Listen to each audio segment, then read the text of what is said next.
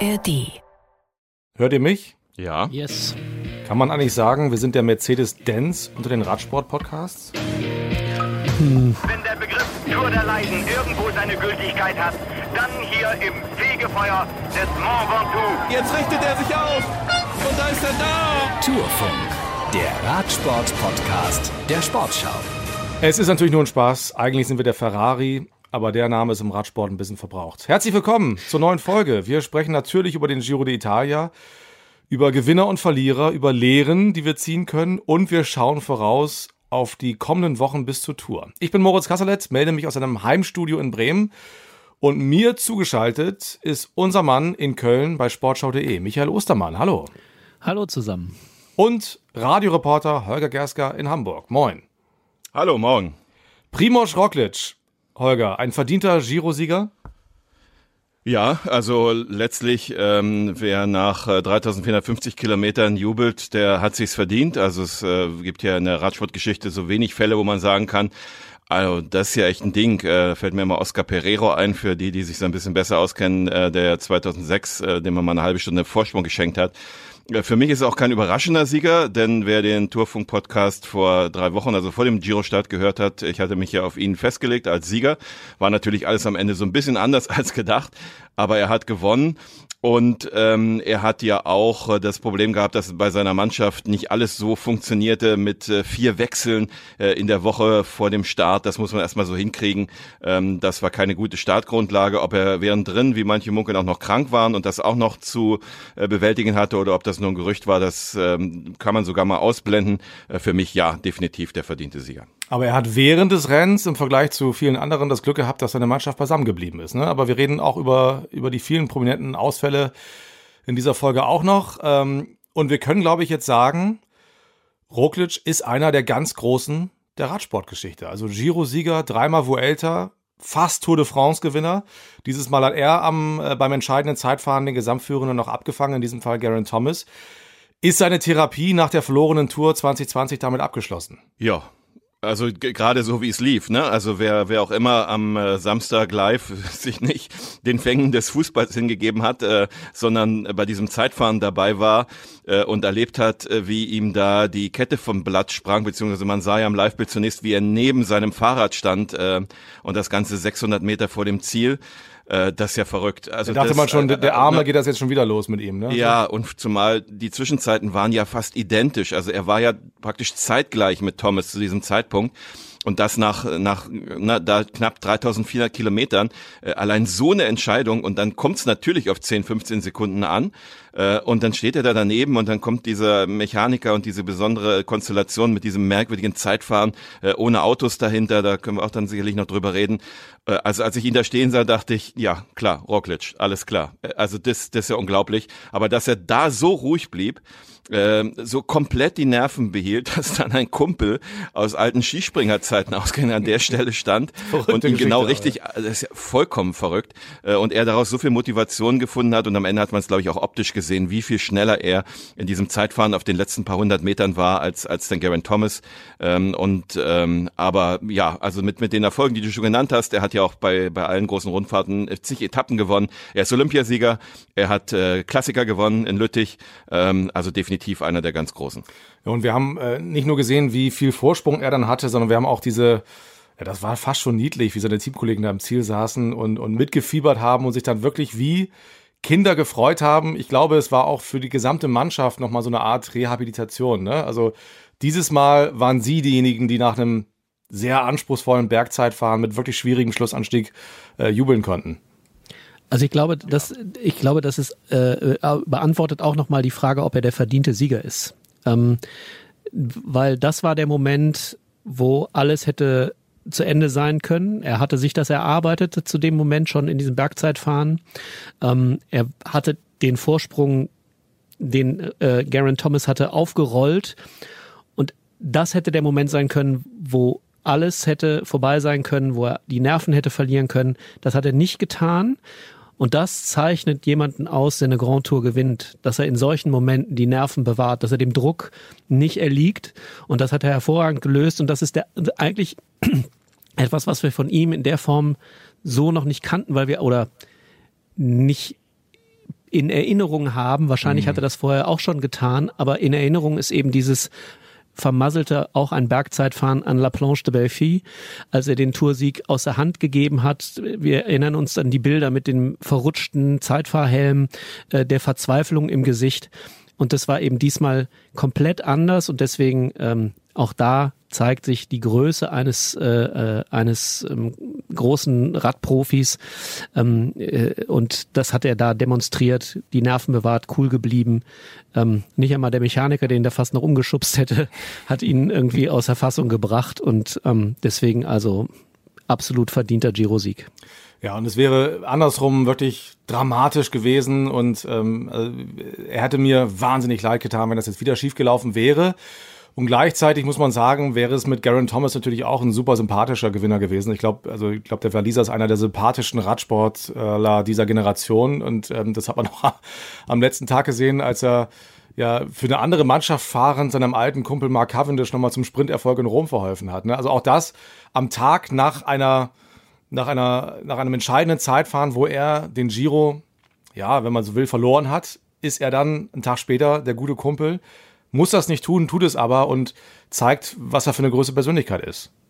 Ja, ich finde, ich finde, dass äh, also Garen Thomas musste das, glaube ich, nicht mehr beweisen, äh, dass er, dass er zu den Großen gezählt, nicht nur allein wegen seines äh, äh Toursiegs, aber ähm, so als Persönlichkeit, die Art und Weise, wie er ähm, äh, auch die auf Fragen antwortet, wie er auch fair anerkennen konnte, dass Roglic ihm da einen eingeschenkt hat am vorletzten Tag ähm, und diese sportliche Leistung von Roglic auch gewürdigt hat und äh, er selbst, das konnte man glaube ich auch sehen, war, glaube ich, nicht im Vollbesitz seiner Kräfte bei diesem Bergzeitfahren. Ähm, er hat äh, an dem Tag, wie wir vielleicht äh, sagen würden, geklemmt und ähm, äh, dennoch, äh, also auch da die Größe zu zeigen, ähm, hey, heute hat er mir eingeschenkt und das war völlig zu Recht so.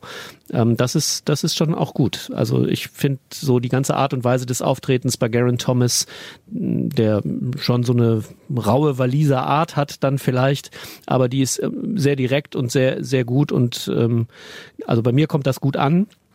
Ich weiß nicht, wie es den anderen geht, aber ähm, also auch da ein, ein großer Radsport war, äh, Radsportler war ein super Zweikampf dann eben bis zum Schluss auch zwischen den beiden.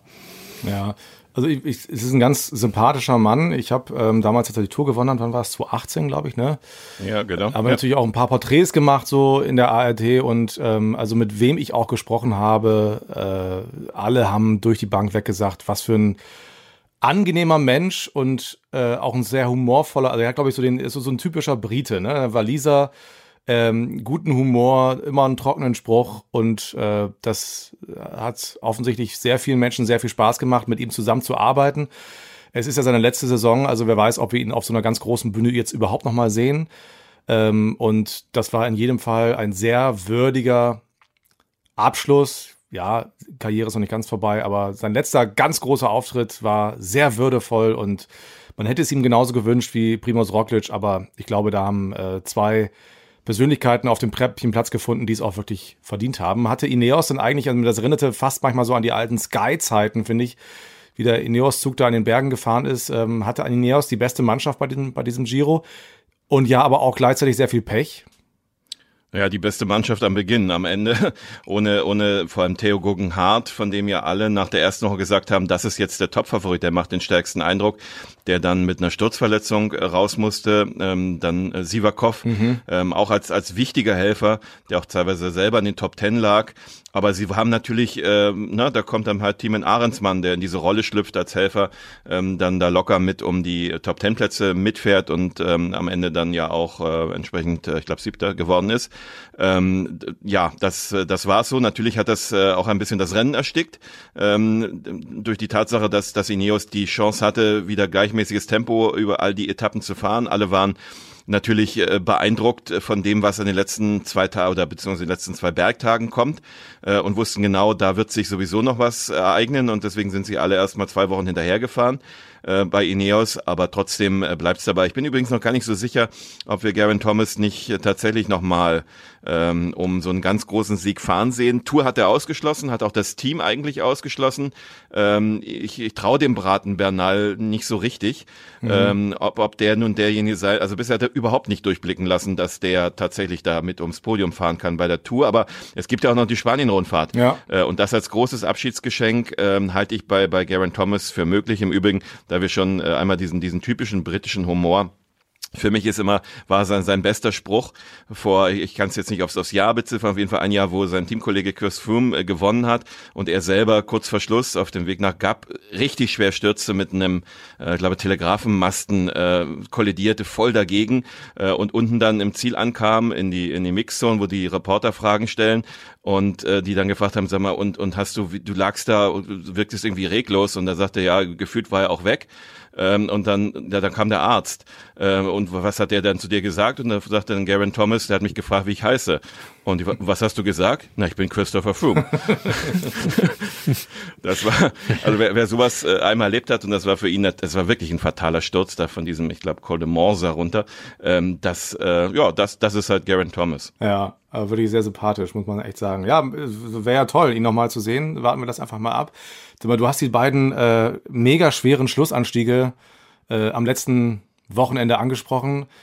Also steil ist fast gar kein Ausdruck mehr. Das waren ja fast Wände. Ne? Ähm, tut sich so eine Rundfahrt einen Gefallen damit, am Finalwochenende solche Hammerberge einzubauen, was ja vielleicht auch dazu führen könnte, dass so manch ein Fahrer an den Tagen zuvor so ja, sich ein bisschen zurückhält mit dem Wissen, da kommen noch zwei richtige Kracher. Ja, also ich sehe das, ich bin ehrlicherweise, ich hatte mich jetzt auch äh, nicht so intensiv, wie man das bei einer Tour de France auch machen muss, weil auch in Deutschland einfach medial der Output äh, viel größer ist, äh, vorbereitet und dachte auch immer, als ich diese Prozentzahlen gehört habe von diesem Zeitfahren, das sei die Spitze, also dass diese 12,4 Prozent sind äh, sozusagen die Maximalsteigung, dass das der Durchschnitt ist. Also für alle, die sich jetzt nicht ganz so auskennen in Bergen und im Radsport, Alp d'Huez, was immer so als das Monster, Mega und, und so weiter, das sind 8,6 ähm, und, und 12 und am Tag davor 13, da waren es die letzten vier Kilometer, auch im Schnitt äh, 13 Prozent. Das ist ja verrückt. Also das kann man vielleicht einmal machen, aber ein Bergzeitfahren nur so, ähm, das halte ich schon also für sehr, sehr effekthascherisch. Es war natürlich auch so, dass, ähm, dass das ein Sicherheitsproblem war, dass man diese Strecke nicht vollständig absichern konnte, dass keine Autos hochfahren konnten. Äh, das heißt im Klartext, ähm, wenn da einer defekt hatte, dann kam es halt zu Situationen wie bei Roglic, dass dann einer vom Motorrad steigen musste. Äh, und dazu natürlich auch noch irgendwo die Umstände, dass dieses Zeitfahren an sich ja eigentlich äh, Käse war im Fernsehen. Das dauerte sieben Stunden, weil zwischendurch immer anderthalb Stunden unterbrochen werden musste, alle wieder vom Berg runter und dann kam die nächste Gruppe dran. Ähm, da konnte man ja wirklich nur das letzte Segment gucken, was auch ungerecht war, weil normalerweise im Zeitfahren haben ja auch die aus den ersten äh, Startgruppen dann eine Chance auf einen Tagessieg. Ähm, also das, das geht besser. Also das ähm, so, so mal so, ein so ein Clou, die letzten paar hundert Meter steil. Ich erinnere mich äh, ganz früher, wer, wer in der DDR die Friedensfahrt verfolgt hat, da war der Clou, die Skisprungschanze, die Flugschanze in Harachow hochzufahren, von unten nach oben. Nicht bis zum, aber bis zum Tisch halt, bis zum Schanzentisch. Ja. Nee, die Schanze nicht ähm, hoch. Das war natürlich noch viel steiler. Da, da ging es dann halt wirklich nur noch von links nach rechts auf der Straße. Aber sieben Kilometer im Schnitt, zwölf Prozent steil. Das, äh, das ist so der die Jagd des Giro des Giro nach Aufmerksamkeit. Noch schwerer, noch spannend, noch noch dramatischer, noch tollere Bilder. Aber letztlich glaube ich tatsächlich, dass es über zwei Wochen dieses Rennen erstickt hat, weil, weil das alle im Hinterkopf hatten. Es wäre wahrscheinlich aber ein bisschen anders gelaufen, äh, wenn, wenn Ineos äh, eben Theo Guggenhardt noch dabei gehabt hätte, wenn auch der äh, völlig unkonventionell fahrende Remco Evenepoel dabei gewesen wäre. Ich glaube, der hätte das Rennen doch viel offensiver gestaltet, weil dem hätte ja klar sein müssen, bei diesen Prozentzahlen, der hätte Vorsprung gebraucht. Ähm, und da wäre auch auf den mittelschweren Bergetappen deutlich mehr passiert. Das ist auch ein bisschen Pech, aber trotzdem, also das, sowas fällt der Tour zum Glück noch nicht ein.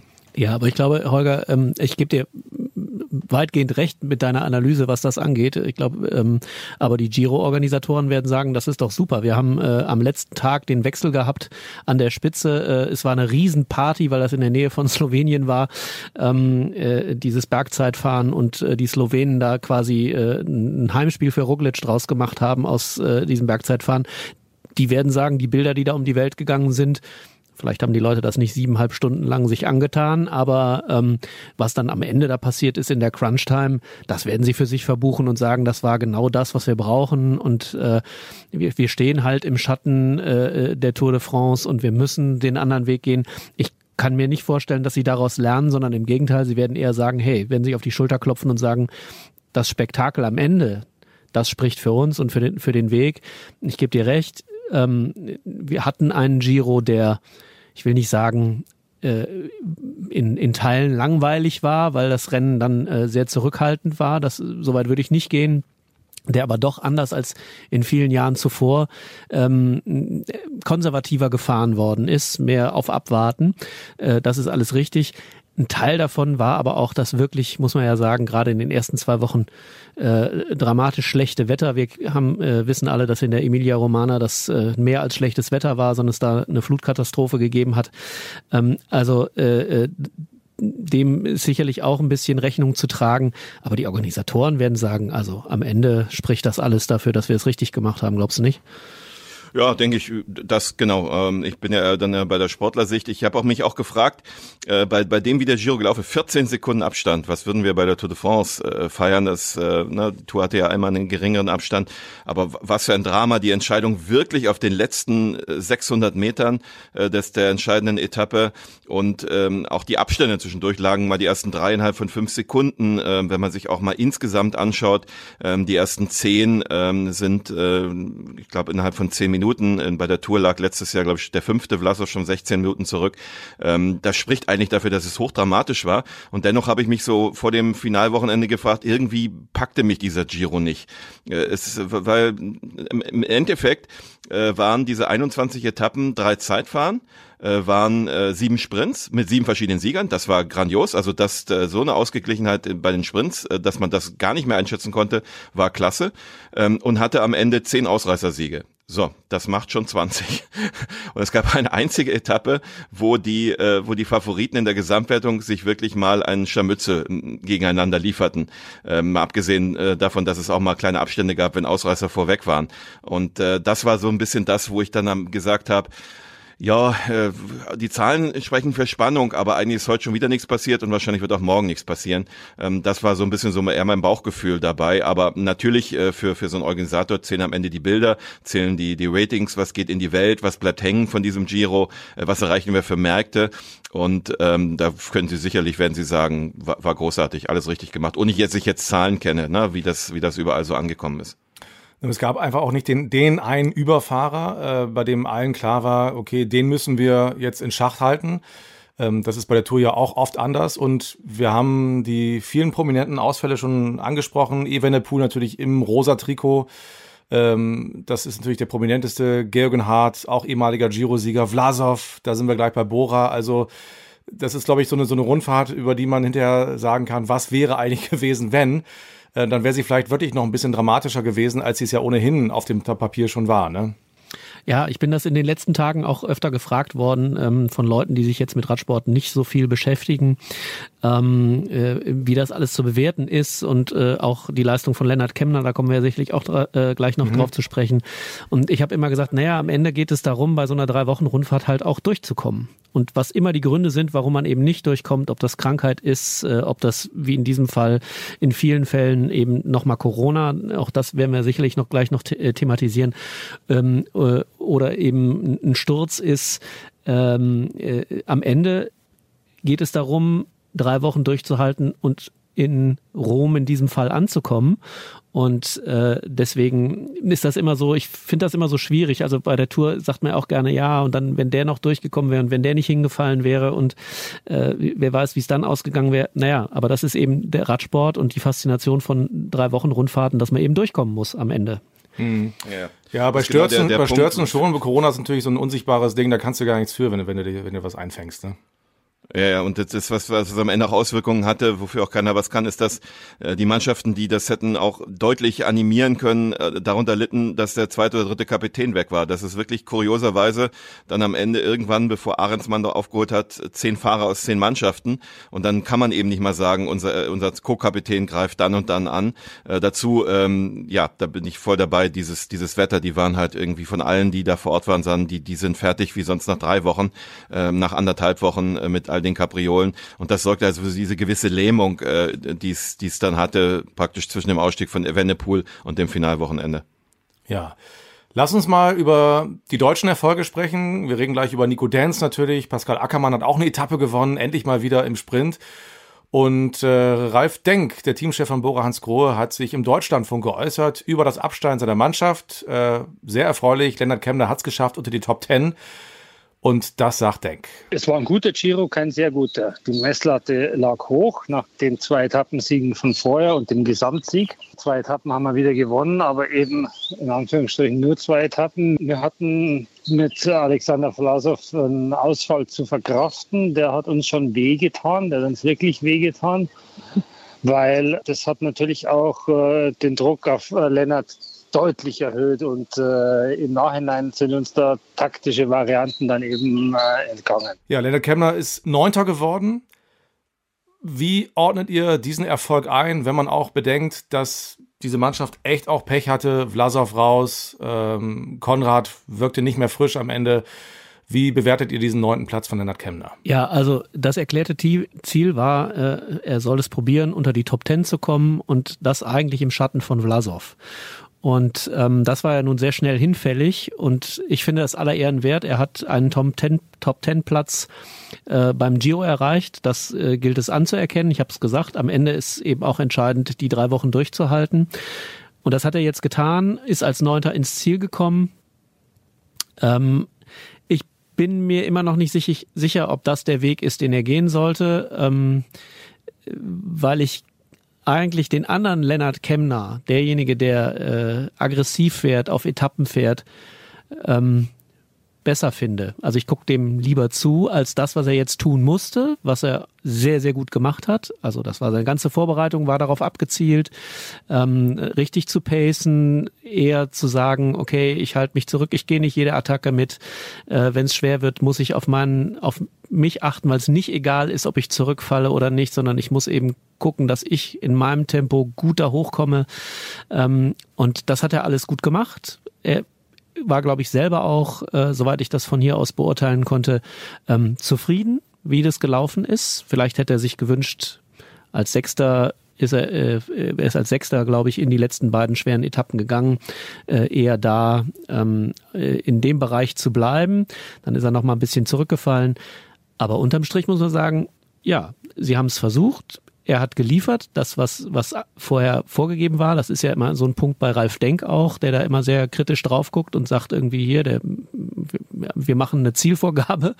Und das war in, in dem Fall äh, Top Ten für Lennart Kemner. Das ist ja, wo, also, wobei, das, also das hat er ja vor uns, äh, vor, vor dem Giro hier bei uns gesagt, das war gar nicht das zumindest nicht das offiziell ausgegebene Ziel. Lennart Kemner hat da selbst von gesprochen, aber er hat ähm, sehr deutlich gesagt, müssen ganz klar sagen, das ist nicht das ausgesprochene Ziel, dass Leonard Kemner an die Top Ten fahren soll. Also vielleicht kann man sogar sagen, Erwartungen von Ralf Denk übertroffen.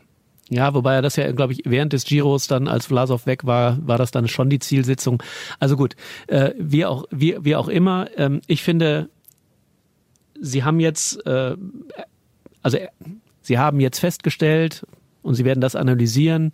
Äh, sie haben eine klare Vorbereitung gehabt auf diesen Giro. Es war auch klar, wie, dass er eben als Co-Kapitän ursprünglich gedacht, dann eben als am Ende eben alleiniger Kapitän, weil Vlasov weg war, ähm, auf Gesamtwertung fahren wollte. Und jetzt werden sie analysieren müssen und auch Lennart Kemner für sich analysieren müssen, ist es das, was ich will und wo ich dran weiterarbeiten muss und wohin kann mich das führen. So. Und ähm, ich glaube, das er darüber nachdenken muss, ähm, liegt jetzt nicht daran, dass er nicht geliefert hätte oder dass er eben schlecht performt hätte, sondern was für ein Fahrer will er sein? Ist das etwas, was ihm Spaß macht oder ist das andere, die Etapp, das Etappenjagen, das aggressive Fahren, äh, eher sein Ding? Und das wird er jetzt auch wissen und im Zweifel wird, äh, wird er gemeinsam mit dem Team dann jetzt in den nächsten Wochen und Monaten eine Entscheidung fällen, wie das dann in der kommenden Saison aussieht. Ja, letztlich äh, muss er ja auch für sich wissen, äh, was schafft mir mehr Befriedigung? Wo bin ich mit meiner eigenen sportlichen Performance mehr zufrieden nach einem möglichen Etappensieg bei einer großen Rundfahrt? oder ähm, nach, nach einem Top Ten in der Gesamtwertung. Also wir so als die in anderen Fachidioten, also ich würde sagen, das ist Lennart Kemners größter sportlicher Erfolg, Platz neun beim Giro. Äh, 99 Prozent der Menschen, die man draußen fragt, würden sagen, natürlich ist es der Tour de France Etappensieg, Gottes Willen. Selbst sogar noch seine in Antwerpen Niederlage äh, auf der dramatischen Etappe äh, zur, zur Planche de Belfi im vergangenen Jahr äh, hat ihm natürlich viel, ein Vielfaches mehr an Publicity eingebracht, auch an positiver Publicity, als jetzt, ja, der ist jetzt irgendwo Neunter geworden bei irgendeinem Rennen in Italien. Ähm, das ist die Frage, ob, äh, ob er diese, diese, diese ne, Anerkennung von außen braucht oder ob er sich in, in seiner Fachblase, wo alle sagen, klasse, neunter Platz beim Giro, äh, machen wir uns nichts vor, für den deutschen Radsport hat äh, bei großen Rundfahrten ähm, in der nach äh, Klöden-Ulrich-Ära äh, nur einen Fahrer gegeben, der Top Ten geschafft hat bei einer großen Rundfahrt, das zweimal, Emanuel Buchmann, vierter bei der Tour, siebter beim Giro. Ähm, und da ist, da reiht sich das natürlich sehr, sehr würdig ein. Ähm, und dazu, was, was du Michael gesagt hast, muss man immer auch sagen, wenn man sich vorbereitet auf eine Kapitänsrolle bei einer Grand Tour, fallen halt auch viele Wochen normaler Wettkampf auf einem, in, in einer relativ guten Form halt weg in so einem Jahr. Äh, was jetzt anders wäre, äh, wenn man jetzt sozusagen als Etappenjäger mit einer freien Rolle ähm, da agieren kann. Äh, mich hat übrigens beeindruckt, wie, wie souverän er das da so gefahren ist dass es faktisch äh, keinen Tag gab, wo er wirklich unterperformt hat, denn er war sehr, sehr lange, sehr, sehr oft allein. Ähm, man hat seine Schwächen auch gesehen, äh, natürlich bei diesen steilen Rampen, das war uns vorher klar. Es ist auch die Explosivität, die jetzt nicht so gefordert war beim Giro, äh, wo er eben ähm, dann mit den, mit den äh, Roglic natürlich nicht mitkommt. Ähm, und dazu kommt die Positionierung in so einem Feld, denn ähm, wer, wer eben da die Wochen über begleitet hat, wird sich oft genug gesagt haben, äh, als da diese 30er-Gruppen noch berghoch fuhren und Lennart war dann immer 28. Mein Gott, fahr doch ein bisschen weiter vorn, ein bisschen wenigstens. Wenn es jetzt reißt, bist du sofort wieder hinten dran, äh, wo er natürlich auch keinen hat, der ihn da wirklich auch mal, mal ans, ans Rad nehmen kann und mal wieder fünf Positionen nach vorn fährt. Das war natürlich auch ein Nachteil und dafür hat er sich äh, wirklich äh, sehr, sehr gut aus der Affäre Ich bin gespannt. Er selber hat ja gesagt, er wird es auf jeden Fall nochmal versuchen. Ähm, ähm, gestern konnte man ja so die Gedankenspiele Richtung Spanien-Rundfahrt in diesem Jahr äh, durchblicken und durchhören lassen, weil es ja noch kein fest festgelegten Bohrer-Kapitän für die Vuelta gibt. Die Tour fährt er ja definitiv nicht und wird dann sicherlich versuchen, über die WM und, und äh, die Vuelta sich da zwei große Ziele im Herbst zu setzen. Zumindest wäre das der logische Weg. Ja, ich glaube, das ist ein ganz wichtiger Punkt auch, ähm, äh, dem, wo man eben halt auch nochmal sagen muss oder, oder nochmal unterstreichen muss, wie, äh, wie, wie großartig wirklich dieser neunte Platz ist für uns, wie du sagst, Radsport-Nerds vielleicht, ähm, nicht in der, in der öffentlichen äh, Wirksamkeit, aber ähm, dass er eben quasi ja auch ohne Team am Ende war. Ja, Vlasov weg, der ihm sozusagen ja auch den, äh, äh, den Druck nehmen sollte. Äh, Aliotti, wichtiger Helfer, äh, früh ausgeschieden. Äh, Konrad und Palzer waren beide, die auch für die Berge vorgesehen waren, beide wohl äh, äh, auch krank in der letzten Woche, so dass sie eben nicht bei 100 Prozent waren. Also er musste vieles alleine richten und ähm, das hat er eben halt souverän, wie du sagst, gemacht. Und das äh, muss, muss man eben bei dieser Rechnung auch mit einkalkulieren. Da muss man auch sagen, und da kommt dann im Zweifel bei der Analyse dann doch wieder das, was wäre, wenn das Team äh, vollzählig gewesen wäre ähm, äh, äh und er bessere Unterstützung gehabt hätte oder eben auch sozusagen in dieser Rolle des Co-Kapitäns, wir haben das eben schon mal angesprochen, die waren plötzlich alle weg. In dem Fall war es sogar der erste Kapitän, der weg war, wo er als Co-Kapitän mal hätte die Konkurrenz unter Druck setzen können, damit Vlasov dann im Zweifel nach vorne kommt. Also ähm, das sind ja alles so taktische Optionen, die dann gar nicht mehr vorhanden waren. Und das muss man alles mit einkalkulieren, wenn man auf diesen neunten Platz guckt. Und äh, wenn ich das noch ergänzen darf, seine eigene Gesundheit. Ähm, das ist ehrlicherweise das, was mich ähm, auch ähm, so ein bisschen als, als, als Journalist gestört hat. Ähm, wir haben in diesem Tourfunk-Podcast äh, am Donnerstag vor dem Giro mit Ralf Denk gesprochen, der sich über die perfekte Vorbereitung äh, von der Nat Kemner geäußert hat, wie toll er drauf ist. Am Freitag, also 24 Stunden vor der ersten Etappe, mit Lennart Kemner lange selber direkt gesprochen in dem Pressegespräch. Super Vorbereitung. Und Samstag hieß es plötzlich, der sei krank gewesen, die ganze Woche über. Ähm, äh, am Ruhetag, am zweiten, ähm, auch mit ihm im Gespräch. Es geht ihm toll, er ist gut drauf, natürlich erschöpft, aber ansonsten alles in Ordnung. Und vorgestern hieß es plötzlich, er war nach der 14. Etappe, nämlich also genau da, auch wieder krank. Ähm, ich will, will gar nicht jetzt das große Fass aufmachen, der Radsport und die Lügen. Ich weiß auch, dass man, dass man sowas gern mal verschleiert, damit die Konkurrenz äh, keinen Ansatzpunkt findet. Aber ich glaube, es hätte keiner seine Renntaktik umgestellt, wenn er gewusst hätte, dass Lennart Kemner Schnupfen hat. Nur dieses grundsätzliche Verhältnis äh, zu, zur Ehrlichkeit hat mich, äh, muss ich jetzt mal so loswerden, das hat mich schon ein bisschen gestört. Hm. was ich noch einbringen möchte, ist eine andere Perspektive bezogen auf Lennart Kemner. Der, also Ralf Denk hat ja schon gesagt, er wird weitere Chancen bekommen. Ähm, ich glaube, man kann mir vorstellen, dieses Jahr beim Vuelta wird er vielleicht dann doch eher wieder in die Etappenjägerrolle schlüpfen und dann vielleicht im nächsten Jahr wieder eine große Tour als Kapitän oder Co-Kapitän bestreiten. Aber die Perspektive von Bora ist ja auch eine entscheidende. Ähm, also bei aller, aller Ehren wert, neunter Platz beim Giro ist herausragend gut, aber nichts, äh, wofür Bora bei einer großen Rundfahrt inzwischen antritt. Also diese Mannschaft hat sich ja klar als Ziel gesetzt, wir wollen äh, auch bei großen Rundfahrten in die Nähe, am besten aufs Podium fahren. Ähm, und da ist ein achter, neunter Platz äh, ja nichts, was uns große Aufmerksamkeit bringt. Die Frage ist auch, was, was will Bora? Ne? Also nützt es uns was, ähm, jemanden achter, neunter zu werden, der aber im Prinzip drei Wochen, muss man mal deutlich sagen, fast unterm Radar fährt, weil er eben nicht in dieser Rolle sein kann? Oder ist es uns als Team lieber, wenn wir einen haben, der offensiv fährt, der äh, dann auch für spektakuläre Etappensiege sorgen kann, ist das am Ende nicht wertvoller für eine Mannschaft wie Bora Hans Grohe? Ist auch eine Frage, die die Mannschaft beantworten muss, aber ich glaube, dass äh, es für Leonard Kemmler erstmal ganz wichtig war, diese Erfahrung zu machen und auch ein Erfolgserlebnis damit zu haben. Äh, wie sagt man so schön in der Sportlersprache, darauf lässt sich aufbauen, ne? Ja, aber das ist genau das. Ne? Also er muss natürlich, äh, werden Sie jetzt die Daten analysieren, Sie werden auch gucken, äh, er hat das jetzt zum ersten Mal gemacht. Er hat Erfahrungen gesammelt in der Rolle, in der Belastung, äh, in all dem.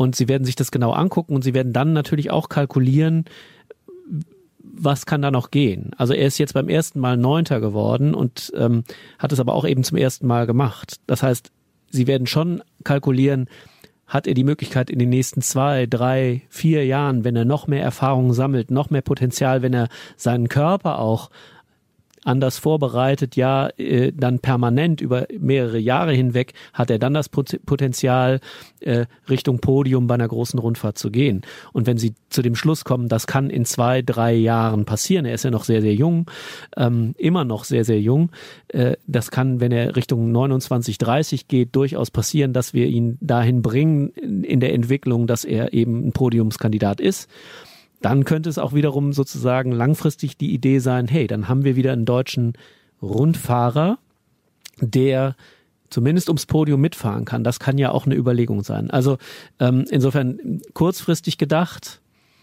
ja, ist das vielleicht nicht so spektakulär.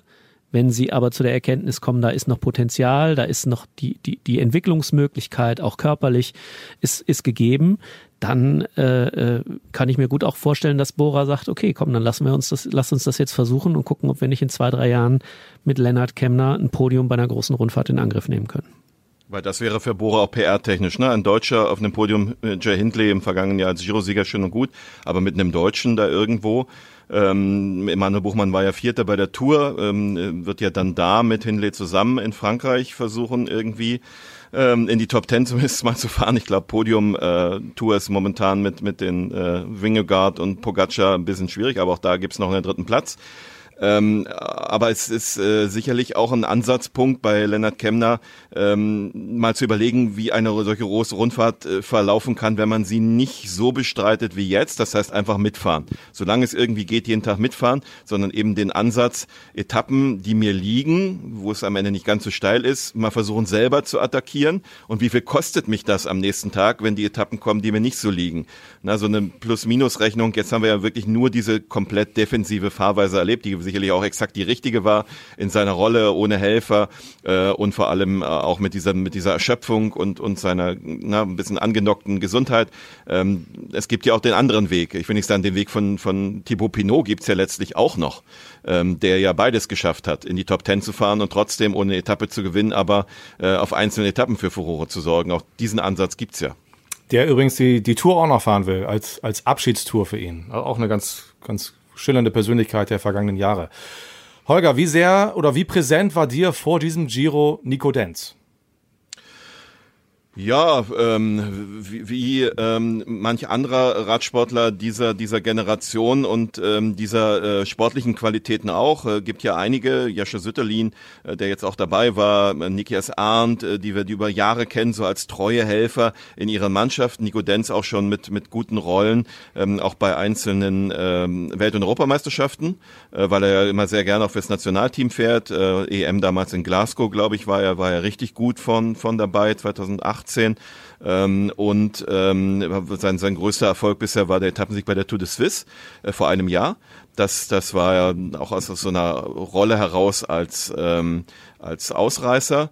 Ähm, aber das, was er da jetzt gezeigt hat, und damit meine ich vor allem den zweiten Etappensieg, äh, wo man offensichtlich gemerkt hat, wie viel Selbstvertrauen sowas geben kann und wie der plötzlich merkt, die anderen sind ja auch äh, alle wie ich, nur, nur manchmal ein bisschen langsamer, äh, die da um ihn herum waren. Also wie er diese zweite Etappe da äh, aus einer die Konstellation, die jetzt nicht jeder vor Augen hat, es war, waren zwei Ausreißer, im Prinzip ein großes Ausreißerfeld, was sich geteilt hatte, eine erste Gruppe und die zweite fuhr dann so 15 bis 20 Sekunden dahinter und er hat dann praktisch auf den letzten anderthalb Kilometern die zweite Gruppe an die erste herangeführt, er hat sich ein paar hundert Meter, aber auch nicht mehr, also wirklich nur einen Moment in Windschatten gesucht und ist dann, hat alle niedergesprintet, auch die, die sich in den Gruppen ja ausruhen konnten, mehr oder minder.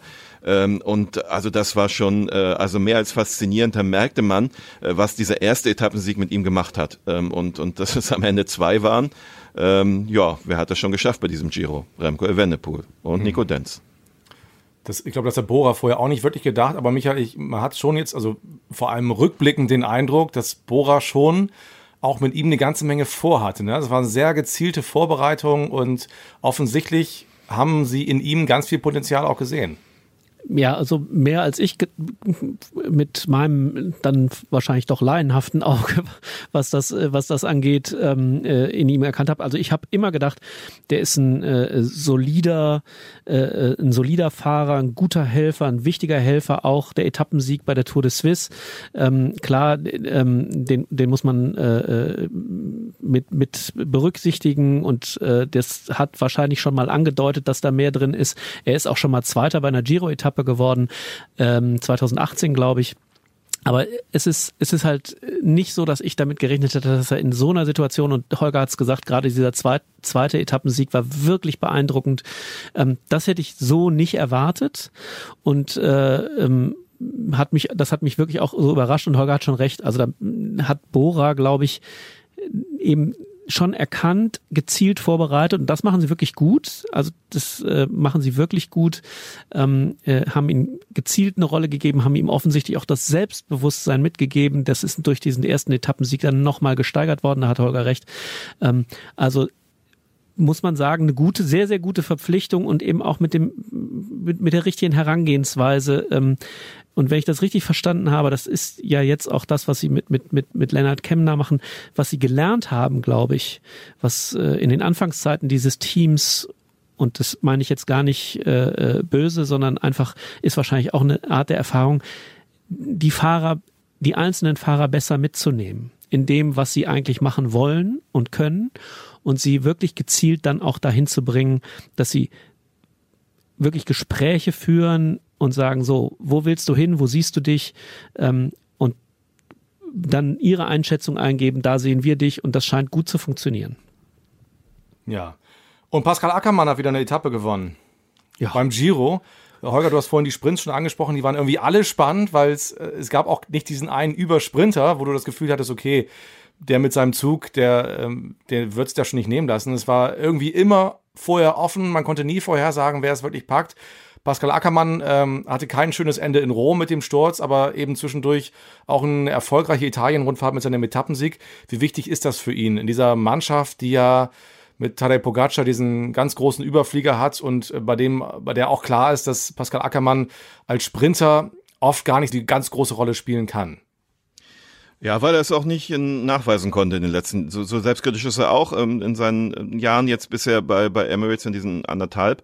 Ähm, hat er nie wirklich durchblicken lassen, ich bin's und für mich fahrt ihr jetzt, äh, vor allem die Spanien-Rundfahrt voriges Jahr, wo dann am Ende sein Teamkollege ähm, noch am, am letzten Tag äh, die, die Etappe gewann.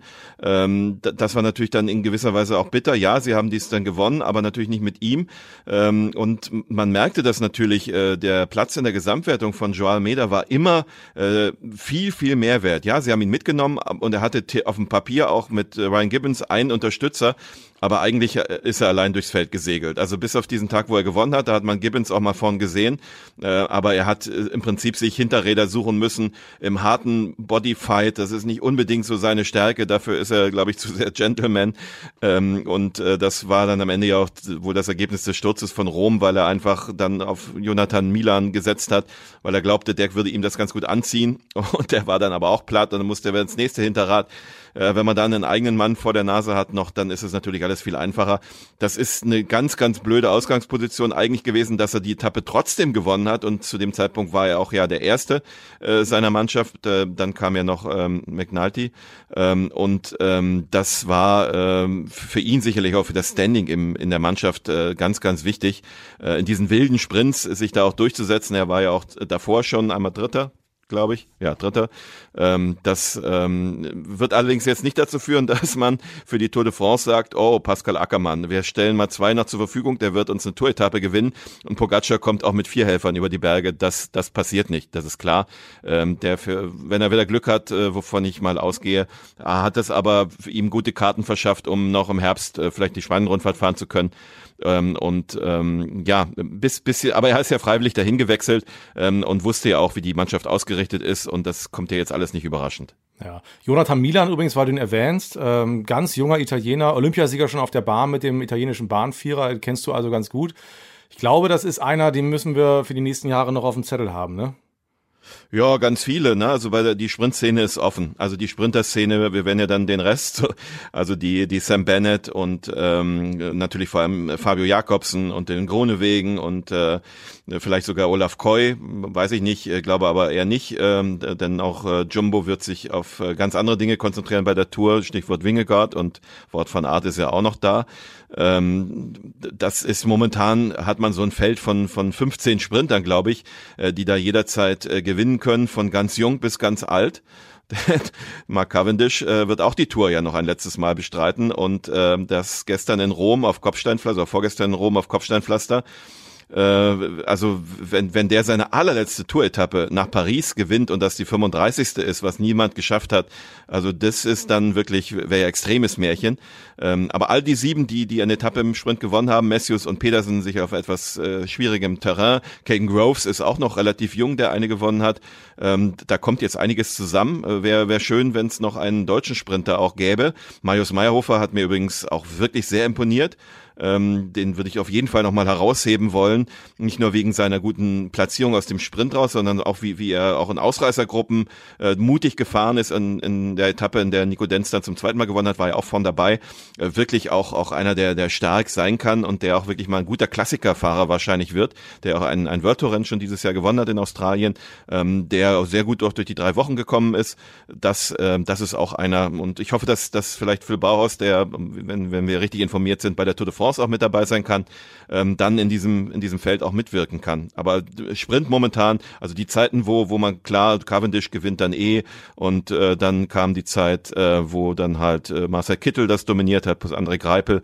Ähm, das ist jetzt so ein bisschen anders. Und äh, ich habe jetzt äh, so viele Sprinternamen genannt, äh, fällt mir im Hinterkopf noch ein, natürlich ähm, gibt es auch noch den Kollegen Philipsen. Und äh, aber um, um auch, auch vor dem Hintergrund, was äh, äh, Holger gerade geschildert hat, dass eben äh, da so viele Sprinter jetzt gerade äh, dabei sind, mit denen man rechnen muss, ähm, ist das für Pascal Ackermann natürlich total wichtig gewesen, dass er diesen Etappensieg äh, gelandet hat, weil sein Vertrag läuft aus bei UAE und es wird für ihn jetzt auch darum gehen, keine Ahnung, wie UAE mit ihm plant, ob er mit UAE weiter plant oder ob er nicht doch nochmal ein Team sucht, wo er vielleicht als Sprinter hm, mehr Unterstützung erhält. Deswegen ist es aber ganz, ganz wichtig gewesen, auch nochmal ich sag mal, ein Lebenszeichen als Sprinter zu senden, ähm, äh, weil das für seine Zukunft äh, äh nicht unerheblich sein wird, weil er immer sagen kann, seht her, also selbst ohne Sprintzug äh, habe ich es geschafft, beim Giro äh, in diesem Jahr eine Etappe zu gewinnen. Und das wird sicherlich den einen oder äh, anderen Teamleiter, der vielleicht dann doch noch nach einem Sprinter sucht, ähm, äh, vielleicht auch aufmerksam gemacht haben, äh, nochmal auf diesen deutschen Sprinter, der ja mal äh, beim Giro schon für Furore gesorgt hat, äh, bevor er dann zu UAE gewechselt ist. Ja. Ich würde gerne noch ganz kurz mit euch über ein Thema sprechen, bei dem ich eigentlich dachte, wir hätten es ähm, auch im Radsport weitgehend hinter uns gelassen. Ähm, Corona hat ähm, wieder für mächtig Wirbel gesorgt in Italien. Wir hatten ja vorher mit Ralf Denk hier gesprochen, der so ein bisschen läppisch sagte, naja, wir können auch auf den gesunden Menschenverstand setzen. Äh, Masken brauchen wir nicht im Freien, die helfen eh nicht. Auch da könnte man wieder sagen, was wäre eigentlich gewesen, wenn. Also es gab wirklich viele Corona-Fälle und äh, so mein Eindruck war, oder ich habe mich zwischendurch gefragt, so hat da auch innerhalb der Teams ein Umdenken stattgefunden, weil gefühlt waren vergangenes Jahr alle genervt davon ähm, und haben eher gefordert, komm, ein positiver Test muss nicht gleich zum Ausschluss führen. Diese Regel gab es jetzt ja beim Giro auch nicht, aber dennoch hatte ich den Eindruck, dass alle sehr viel verantwortungsbewusster und vorsichtiger mit Corona umgegangen sind. Viele Fahrer sind ausgestiegen, Remco Evenepoel sogar im Maglia Rosa vor dem Ruhetag. Also die Teams wirken sehr, sehr vorsichtig, Holger. Was ist da passiert? Ähm, ja, ich würde gar nicht sagen, die Teams. Ähm, in dem Falle war es eben Quickstep, die da so vorweggeschossen sind. Ähm, das hat uns alle überrascht, denke ich, dass man sich nicht die Zeit genommen hat, nochmal 48 Stunden zu warten, weil er hat das Zeitfahren gewonnen. Das war die neunte Etappe am Sonntag. Ähm, und dann kam wenige Stunden danach äh, die Nachricht, er würde jetzt nach Hause fahren. Es kam ja noch der lange Montag als Ruhetag und eigentlich ja auch dann noch der halbe Dienstag, bis wieder gestartet wurde. Ähm, da hätte man, glaube ich, bei der Tour in jedem Falle gewartet im vergangenen Jahr. Da wüsste ich auch keine Ausnahme. Ähm, andere Mannschaften, glaube ich, waren dann eher so ein bisschen alarmiert und haben ihre in Anführungszeichen Helfer nach Hause geschickt, damit sie noch, noch ihre Kapitäne anstecken. Und der dritte große Fall war natürlich der von Alexander Vlasov. Äh, den hat es ja offenbar so geschwächt, dass er gar nicht mehr konnte. Also der fiel ja auf einer Flachetappe sofort zurück und mhm. da merkte man dann, das macht Corona mit, mit so einem Körper dann eben. Da gab es dann keine Alternativen. Aber Quickstep hat das eben offensiv damit begründet, gegen alle Gerüchte, der wolle dann doch eher äh, die Tour noch angehen und äh, gegen auch das Gerücht, er hätte auch schon das Gefühl gehabt, er würde dann eher Zweiter, Dritter werden und dann, dann lieber nach Hause und hat es offensiv gesagt, dass sie also Riesenrespekt vor Long-Covid haben. Es ist ein wertvolles, das wertvollste Kapital, was dieses Radunternehmen hat ähm, und ähm, so einen, so einen jemanden dann tatsächlich äh, noch weiter zwei Wochen jeden Tag seine Leistung bringen lassen zu müssen, dem das in sich steckt, birgt ein, ein offenbar ein Risiko, was Mediziner natürlich vielleicht schon ganz gut ein einschätzen können, aber was nicht in jedem Falle messbar ist. Und dann wird die unternehmerische Seite bei Quickstep möglicherweise gesagt haben, bloß kein Risiko. Äh, der bringt einfach, wir hatten bei uns noch einen Vertrag vier Jahre lang. Äh, wenn wir den jetzt verheizen sollten, verbrennen wir äh, wirklich Dutzende von Millionen letztlich muss es, war, war es wahrscheinlich so eine Entscheidung und gar nicht so sehr die sportliche. Aber es hat dieses Thema natürlich insofern wieder zurückgeführt, als dass es ja plötzlich so viele Aufgaben rund um diesen ersten Ruhetag gab, dass äh, man sich gefragt hat, wohin führt das noch? Am Ende waren es ja 51 Fahrer, die den Giro verlassen haben, aber letztlich dann noch natürlich auch viele wegen, wegen Sturzverletzung, Erschöpfung und wegen anderer Krankheiten auch. Ähm, aber diese, diese, das Thema Corona, äh, so wie es äh, rund um den ersten Ruhetag behandelt wurde, als dann plötzlich auch die Maskenpflicht äh, für alle Zonen, in denen die Fahrer auf die Außenwelt gestoßen sind, wieder eingeführt wurde. Äh, da bin ich mal sehr gespannt, was das für die Tour de France bedeutet, die ja eigentlich in ihren Regeln äh, bisher eher so auch ein bisschen die Laissez-faire-Nummer äh, angegangen sind ähm, und wie da der Umgang überhaupt so wird, denn dann kommt natürlich der Faktor hinzu, dass das natürlich für alle Fahrer das das wichtigste Ereignis ist. Also ich kann mir nicht vorstellen, dass die im Vorfeld in der Woche oder in zwei Wochen vor der Tour da das Bad in der Menge suchen. Ja, ich finde das, finde das total spannend. Ähm weil es eben, eben eine neue, neue Ebene ist irgendwie. Ne? In der Gesellschaft sind wir so weit, dass wir sagen, okay, wir, wir haben jetzt einen Umgang gefunden mit Corona. Ähm, selten hört man nur noch was von schweren Verläufen und irgendwie haben wir es jetzt geschafft, nach all der Zeit damit klarzukommen.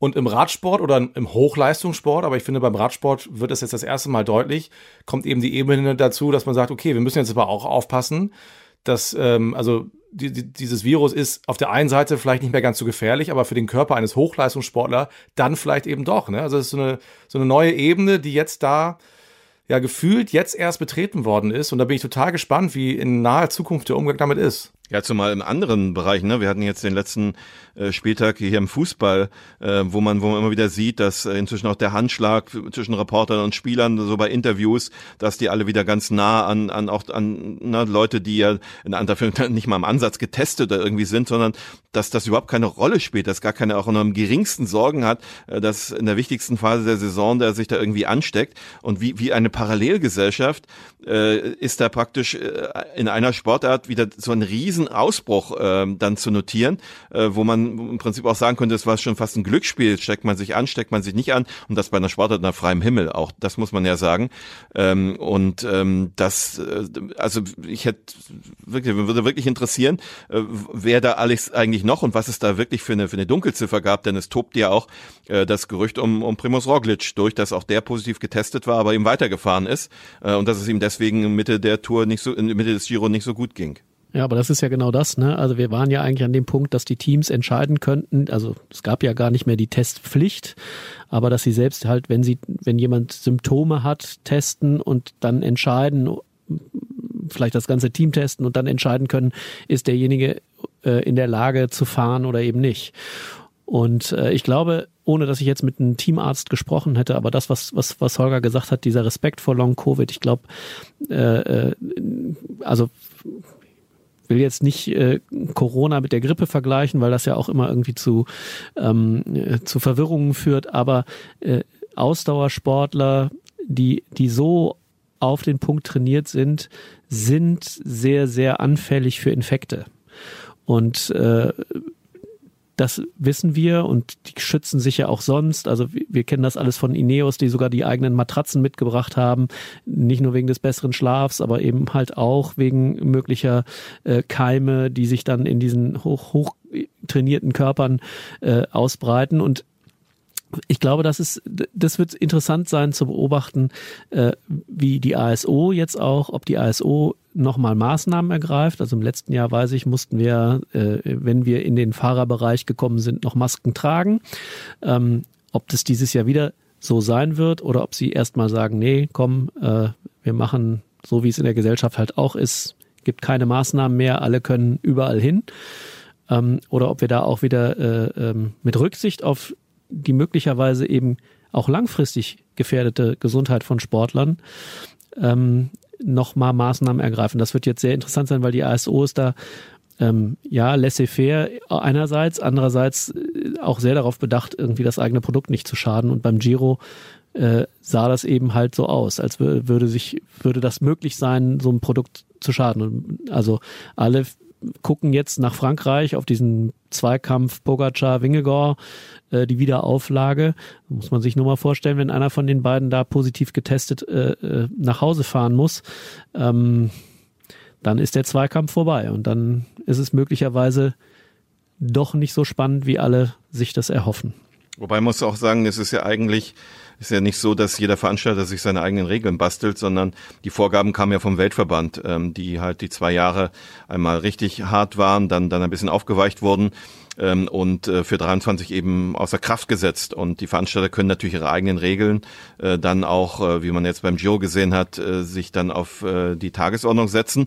Aber im Grundsatz äh, gibt äh, natürlich das Regelwerk des Weltradsportverbandes das vor und die haben sich jetzt rausgehalten. Deswegen ist es auch nicht nur die Frage an die an die ASO, sondern eben auch an die UCI, ähm, ob man ob man sich vielleicht dann doch wieder was überlegen muss. Ja, also ich hätte auch kein Problem dazu, damit äh, wieder Masken zu tragen, ähm, allein auf Rücksicht äh, für, die, für die Fahrer, vor den Fahrern.